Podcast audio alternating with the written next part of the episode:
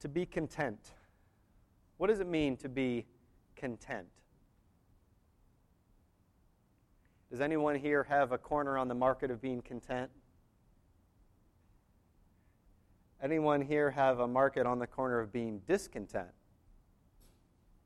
Patrick's honest. Everyone else is lying this morning.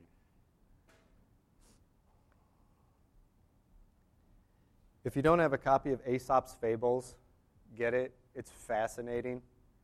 The introduction is written by Spurgeon in this one, talking up Aesop's Fables. I want to start with this little one. It's just a page. The ass and the lapdog, an ass being a donkey. There was once a man who had an ass and a lapdog. The ass was housed in the stable with plenty of oats and hay to eat and was as well off as an ass could be. The little dog was made a great pet of by his master, who fondled him and often let him lie in his lap. And if he went out to dinner, he would bring back a titbit or two to give him when he ran to meet him on his return. The ass had, it is true, a good deal of work to do carting or grinding the corn or carrying the burdens of the farm. And ere long, he became very jealous, contrasting his own life of labor with the ease and idleness of the lapdog. You see where this is building up to. At last, one day, he broke his halter and, frisking into the house, just as his master sat down to dinner, he pranced and capered about, mimicking the frolics of the little favorite, upsetting the table and smashing the crockery with his clumsy efforts. Not content with that, he even tried to jump on his master's lap, as he had so often seen the dog allowed to do. At that, the servants, seeing the danger their master was in, belabored the silly ass with sticks and cudgels and drove him back to his stable, half dead with his beating. And then there's a moral at the end of every, every fable here. Quote, Alas, he cried, all this I have brought on myself. Why could I not be satisfied with my natural and honorable position without wishing to imitate the ridiculous antics of that useless little lapdog? So, back to my first question contentment.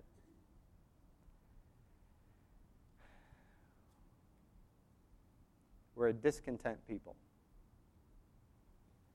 And I compare myself with you, and I compare myself with this guy over here, but I'm not you. And I'm not that guy over there. God's made me me, and He's given me what He's given me. And as we compare ourselves and want to be this other individual and have what he has or have what she has, we, go, we grow discontent. We are the ass in this fable. And we're the Israelites in the chap- chapter that we're going to read this morning. So turn with me to Numbers chapter 14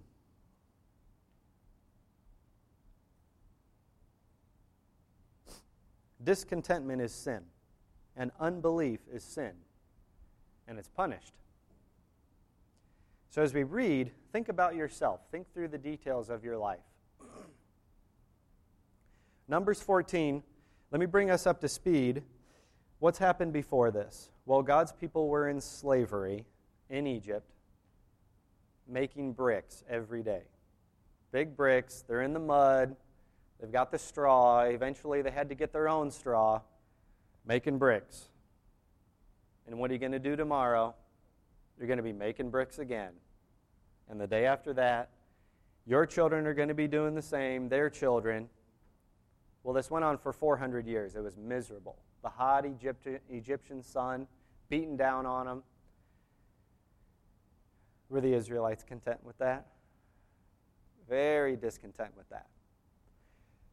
So they were discontent in slavery in Egypt, so all they had to do was be brought out, and then they'd be content. Right? If only their circumstances were different, the scenery was different, had a different boss.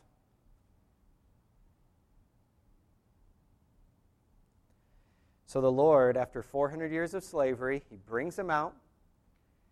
He's given them the Ten Commandments at Sinai and they're getting closer to the promised land. It's exciting. They have every reason to be content and joyful. Every reason. I mean, think about all that slavery and then immediately following. Those first days and weeks out of Egypt had to have been the happiest days probably a group of people's ever had. They're coming up to the promised land, so they send spies up to the promised land. And a little before chapter 14, the spies go up. Do you remember what happens? They bring back some fruit.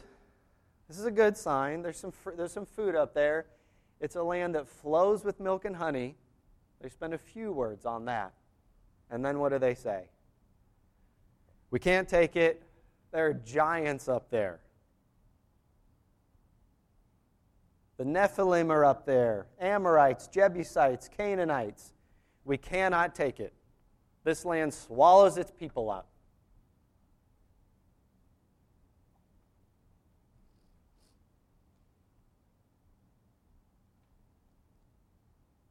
Are you discontent right now? We're discontent about particular things. What do we think it is that I need that I don't have I need my wife to be a certain way, or I need this for my kids, or I need a certain item that'll make us content. It's not going to solve and make us content like that. We're the problem. We're the discontent ones. So the spies talk about the fruit, the milk, and honey but they're just blinded by the negatives of the situation. They can't even think of the fruit, they can't even think of the milk and honey. Besides the fact, this is the promised land that God's bringing them into, they're just blinded by all the negatives. I mean, Eeyore doesn't have anything on these guys. So, beginning with verse 1, I'm going to be going in and out so you guys can stay seated. Numbers 14, verses 1 through 4. Then all the congregation lifted up their voices and cried, and the people wept that night. All the sons of Israel grumbled against Moses and Aaron. And the whole congregation said to them, Would that we had died in the land of Egypt, or would that we have died in this wilderness. Why is the Lord bringing us into this land to fall by the sword? Our wives and our little ones will become plunder. Would it not be better for us to return to Egypt? So they said to one another, Let us appoint a leader and return to Egypt. They are stark raving mad. The people rebel and cry, like a bunch of crybabies, actually asking to be enslaved and die rather than enter the promised land that God has given them. There's no fear of God in their eyes. And notice how they just they just bold-faced lie. I mean, it's ridiculous what they say. They lie so that they can avoid doing what they've been commanded to do. It is going to be work going into the promised land. They do have to wipe the people out before them. But God's already told them He's given it to them, it's theirs for the taking. But they say, Why is the Lord bringing us into this land to fall by the sword? Yep, that's why God brought you out of Egypt, to come out here and just slaughter you in the wilderness.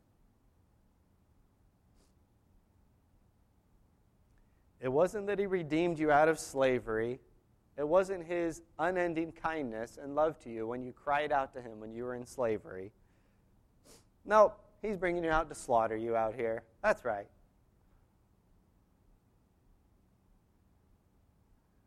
Do we lie about the things God has given us? How quickly we forget his promises. Woe is me. Why'd you give this to me, God? Or why didn't you give this to me? The Lord had promised them. And when the Lord promises, he always makes good on his promise. He told them they're going into a land flowing with milk and honey. It doesn't sound very appetizing to us because we go down to the supermarket, we get milk and honey, no problem. Well, it wasn't very plentiful in Egypt or in this desert where they were at. But in the promised land, it was fruit, milk, honey. And all they can say is, eh, no, let's go back to Egypt. Let's go back to the place where we were miserable slaves. I mean, it was horrible. But they're even more bold.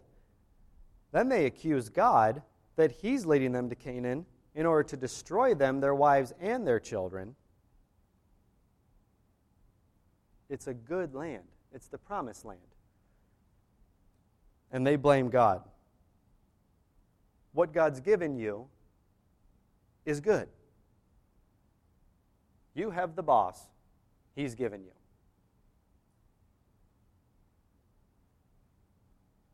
Don't keep a record of His faults be content.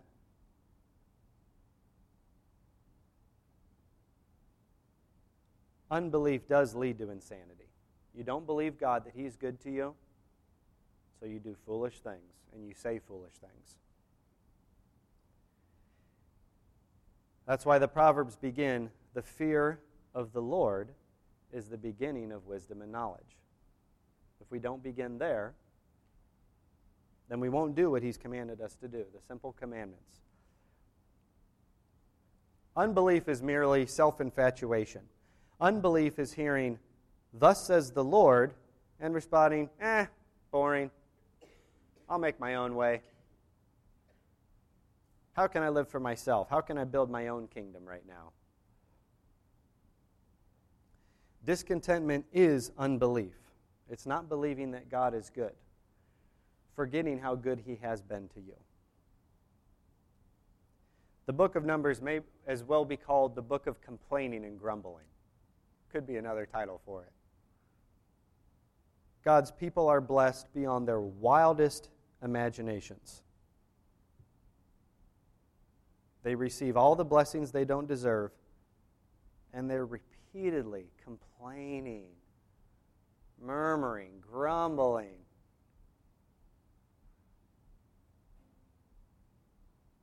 Anyone like that in here? Complaining and grumbling? At least up here, right? We are so discontent. We have everything. We're rich, fat, and sassy Americans, which is part of the part of the problem. Anyone spend a week in a second or third world country? Anyone here? Kristen, Rob, Kate. So you're planning to move move there next year? We got other plans? In this room, friends, we are to be a content people. We're Christians. We're to be content with all the things that He's given us, all the things He will give us. Notice the next time you begin to complain and stop. Why are you complaining? Do you remember what you deserve? We deserve judgment and hellfire because of our sins. So if we've got anything above that, we're doing really well. Be thankful and stop complaining. Be thankful for the husband he's given you, the wife he's given you, the roommates, the job the children, the school, the church, the community, or if He hasn't given you these things. The oxygen in our lungs. Being content is evangelistic. People see you like, why are you so joyful? I don't understand you. I know some of the troubles in your life. Why are you so joyful? Well, I'm just a, I have a joyful personality. No, it's because God has given me every reason to be joyful. Unbelief is sin, and it's punished. You think your unbelief is a small deal, but unbelief leads to other sins. Discontentment leads to other sins. Unbelief and rebellion was a death sentence for God's people here. They wandered for another 40 years in the wilderness, and they did not enter the promised land. Okay, I've given it to you. You rejected it, so you're not going to have it. This was a major event in Israel's history. And sometimes God gives illness, sometimes He gives death as a punishment for sin. You remember some examples in Scripture Ananias and Sapphira. Paul warns every month we have the Lord's Supper. He who eats and drinks, eats and drinks judgment to himself if he does not judge the body rightly. For this reason, many among you are weak and sick, and a number sleep. And in other, in other words, are dead. But let's continue here in Numbers. So, picking up in verse 5. So the people are crying. What happens? Then Moses and Aaron fell on their faces in the presence of all the assembly of the congregation. So, y'all are throwing a fit, fall on their faces down here, right?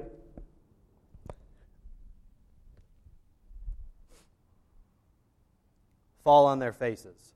Why'd they do that? Joshua the son of Nun and Caleb the son of Jephunneh, of those who had spied out the land, tore their clothes. And they spoke to all the congregation of the sons of Israel, saying, The land which we passed through to spy out is an exceedingly good land.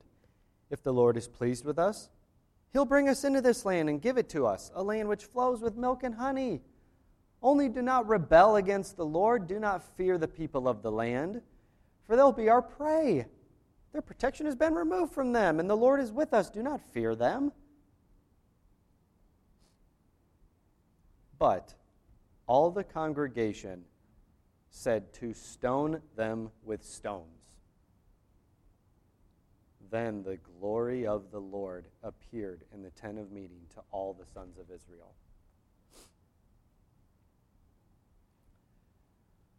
Moses, Aaron, Joshua, Caleb fear God. These men feared God when the congregation did not. The rest of the people just feared the pathetic men up in Canaan.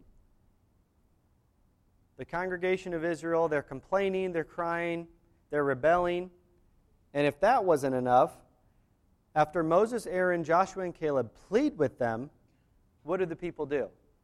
They say, okay, we see your point. We were wrong. It is a good land. It does have fruit, milk, and honey, so let's go up and take it. We were wrong. It's the hardest thing for us. We make it hard when we're in the wrong in our discontentment to go and confess that and then change your ways and be content. How often do you dig your stubborn heels in and just get plunged down further and further into that sin? They don't say, Yeah, I see your point.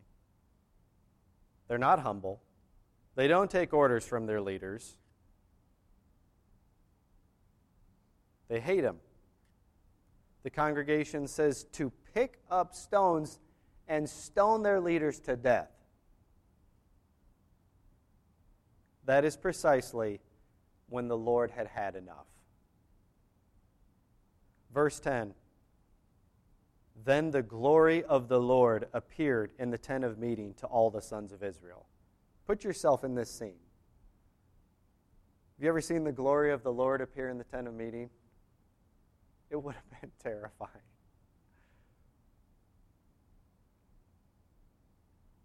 The Lord said to Moses, How long will this people spurn me, and how long will they not believe in me, despite all the signs which I have performed in their midst? I will smite them with pestilence and dispossess them, and I will make you into a nation greater and mightier than they. So the Lord is ready to just wipe them out. I've had enough. Save a few. The Lord had destroyed mankind, save a few, before this Noah and his family. The Lord saw that the wickedness of man was great on the earth Every intent of the thoughts of his heart was only evil continually. It's the race of man. We got to chapter 6 after creation. And all the thoughts and intentions of the heart, only evil continually. So the Lord blots him out, but Noah found favor in God's sight. We're no better than these Israelites who complained to God. Had we been in their shoes walking through the desert, we would have done the same thing. 2 Timothy writes, But evil men and impostors will proceed from bad to worse, deceiving and being deceived. But avoid worldly and empty chatter, it will lead to further ungodliness, and their talk will spread like gangrene. Among them are Hymenaeus and Philetus, men who have gone astray from the truth saying that the resurrection has already taken place, and they upset the faith of some. I was at uh, Bob's house. Everyone here knows Bob. Lived in Bob's house 06 to 08. And when you have a bunch of roommates who are guys, who are slobs, it's difficult. And so one morning I was washing the dishes in the kitchen. I was on shift with Bob. I was doing my job. I was on, on shift, and you do what Bob tells you to do. So I'm washing the dishes and just complaining about the guys who don't do their job. You know, how hard is it to put dish in the dishwasher? And I'm just going on, just complaining, moaning. Well, Lucas is in the living room, Lucas Weeks, and he had had enough. So he comes into the kitchen. He said, Paul, I, I, I'm fond of telling him this story. He says, I always bring it up. But Lucas loved me. And he said, Paul, you need to shut up. I've heard you do nothing but piss and moan in here for the last 20 minutes about the dishes. Just wash the dishes and do your job. I'm looking at him like,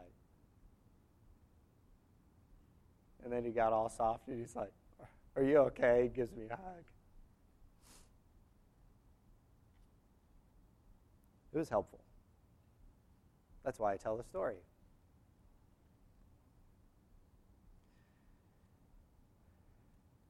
Verse 13 The Lord is ready to destroy the people. So, what does Moses do? Yep, they deserved it. They had it coming. So wipe them out. And set me up, set my family up, because I'm better than all these other people anyway. But Moses said to the Lord, Then the Egyptians will hear of it.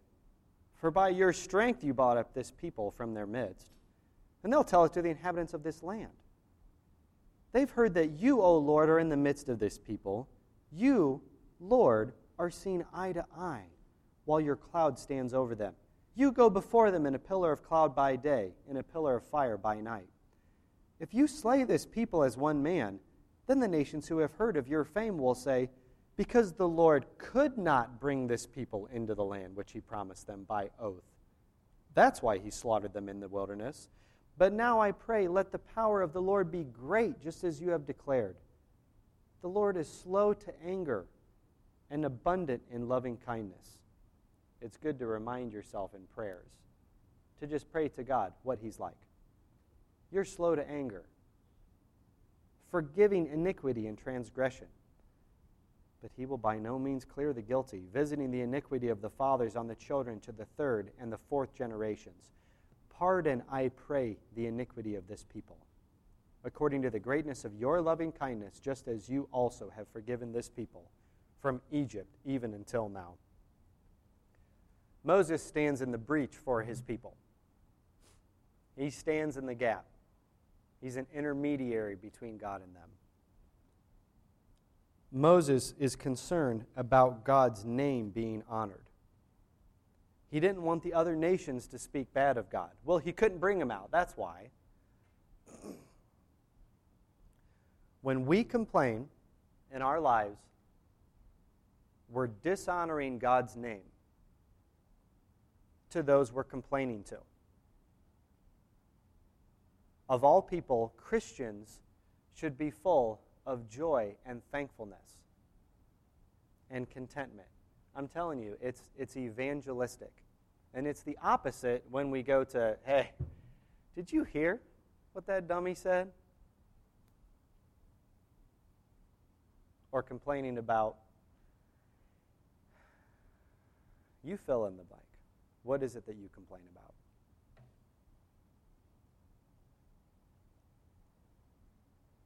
Moses' prayer here is an example. God says he's ready to destroy this people. Moses prays that the Lord will forgive the people, and Moses' prayers are effective. God forgives them. So, did God change his mind here? He said he's going to wipe them out, and then he forgives them. Do we see inconsistency here? Of course not. God never changes. God makes good on both promises instead of wiping them out right now, he wipes out all of these grumblers over the next 40 years and kills them in the desert. They do not go into the promised land. Except for a few. They die, and in order to keep his promise, God brings their children into the promised land. Verse 20 So the Lord said, I have pardoned them according to your word but indeed, as I live, all the earth will be filled with the glory of the Lord. Surely all the men who have seen my glory and my signs which I performed in Egypt and in the wilderness, yet have put me to the test these ten times, and have not listened to my voice, shall by no means see the land which I swore to their fathers. Nor shall any of those who spurn me see it, but my servant Caleb because he has had a different spirit and has followed me fully. I will bring him to the land which he entered. And his descendants shall take possession of it. Now the Amalekites and the Canaanites live in the valleys. Turn tomorrow and set out to the wilderness by the way of the Red Sea. God praises Caleb specifically and a few of the faithful. It's very difficult to persevere and stand for the truth when the whole world seems to be against you. It's easy to gossip and to speak bad about other people because we have op- open ears. right? Sometimes we have the open ears of the bad gossip. i am going to butcher the quote, but if there was an end to itching ears of gossip, then it would put an end to gossip. You think about that. It takes faith to be Caleb, to be Joshua and Moses here. It's a gift from God to stand up and to fear God, not fear man, and to persevere when everyone's raging against you. Verse 26 the Lord spoke to Moses and Aaron, saying, How long shall I bear with this evil congregation that is grumbling against me? Verse 35 I, the Lord, have spoken. Surely this I will do to all this evil congregation who gathered together against me. In this wilderness they shall be destroyed, and there they will die. God called his own people evil, his chosen people.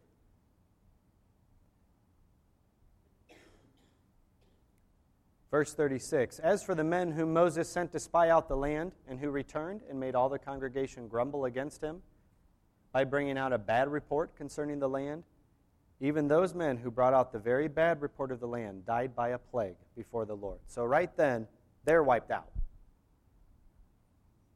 But Joshua the son of Nun and Caleb the son of Jephunneh remained alive out of those men who went to spy out the land. 2 Corinthians, for the sorrow that is according to the will of God produces a repentance without regret leading to salvation, but the sorrow of the world produces death. Paul tells us of a sorrow that leads to repentance and a sorrow that leads to death. The people here have a sorrow of the world that leads to death. They simply do not, we're going to see what they do here as we finish. They simply don't receive the punishment of God that He placed on them. It wasn't our fault, it was the circumstances. You don't know the life that I have. You don't know my husband. You don't know my wife. You don't know my roommates. It wasn't our fault. It wasn't me. I didn't do anything wrong. Explain to me how I we turn into lawyers all of a sudden. For some of us, it's just our habit to look as if we're obeying God, to make it look like we're doing His will, when in fact we're doing the opposite. What does God require of us? Sacrifice or obedience? He wants obedience. It's easy to offer sacrifice. Well, I sinned and I'm going to act really, really sorry and sad about it, and then God will accept me because He sees my tears.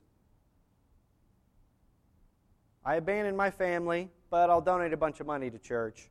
Then God will accept me. God wants our obedience. If you had this talk with your kids,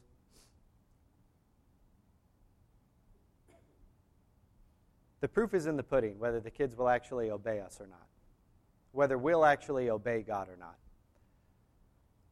So, after God's sentence, are the people finally humbled and do they stop rebelling? Wrong. Finally, in verse 39, when Moses spoke these words to all the sons of Israel, the people mourned greatly. They were crying. When uh, we would discipline Adlai, you're going to mess your first one up. It's just how it's going to be. We were disciplining Adlai. She would cry. Oh! And eventually I caught on to the game. I said, Adlai, I am not impressed with your tears. I'm impressed with your obedience. Do what Dad and Mom tell you to do, and we won't spank you.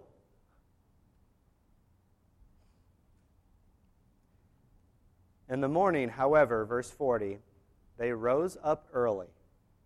Oh boy, here they go.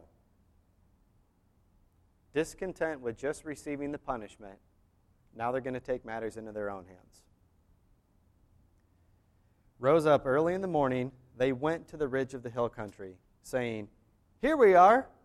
We've indeed sinned, but we will go up to the place which the Lord has promised. But Moses said, why then are you transgressing the commandment of the Lord when it will not succeed? Do not go up, or you'll be struck down before your enemies, for the Lord is not among you. For the Amalekites and the Canaanites will be there in front of you, and you will fall by the sword. Inasmuch as you have turned back from following the Lord, the Lord will not be with you. But they went up heedlessly to the ridge of the hill country neither the ark of the covenant of the Lord nor Moses left the camp. Then the Amalekites and the Canaanites who lived in that hill country came down and struck them and beat them down as far as Hormah.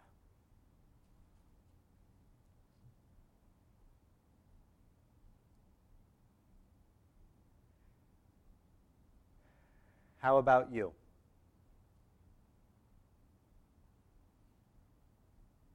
Pray that God will show you how you're discontent.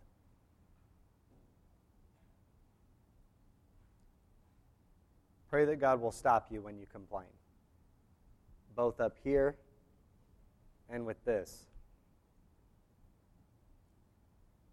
What did you complain about last week? Food, grades, school, dad, mom, husband, wife, roommates? I don't have this. I should have that.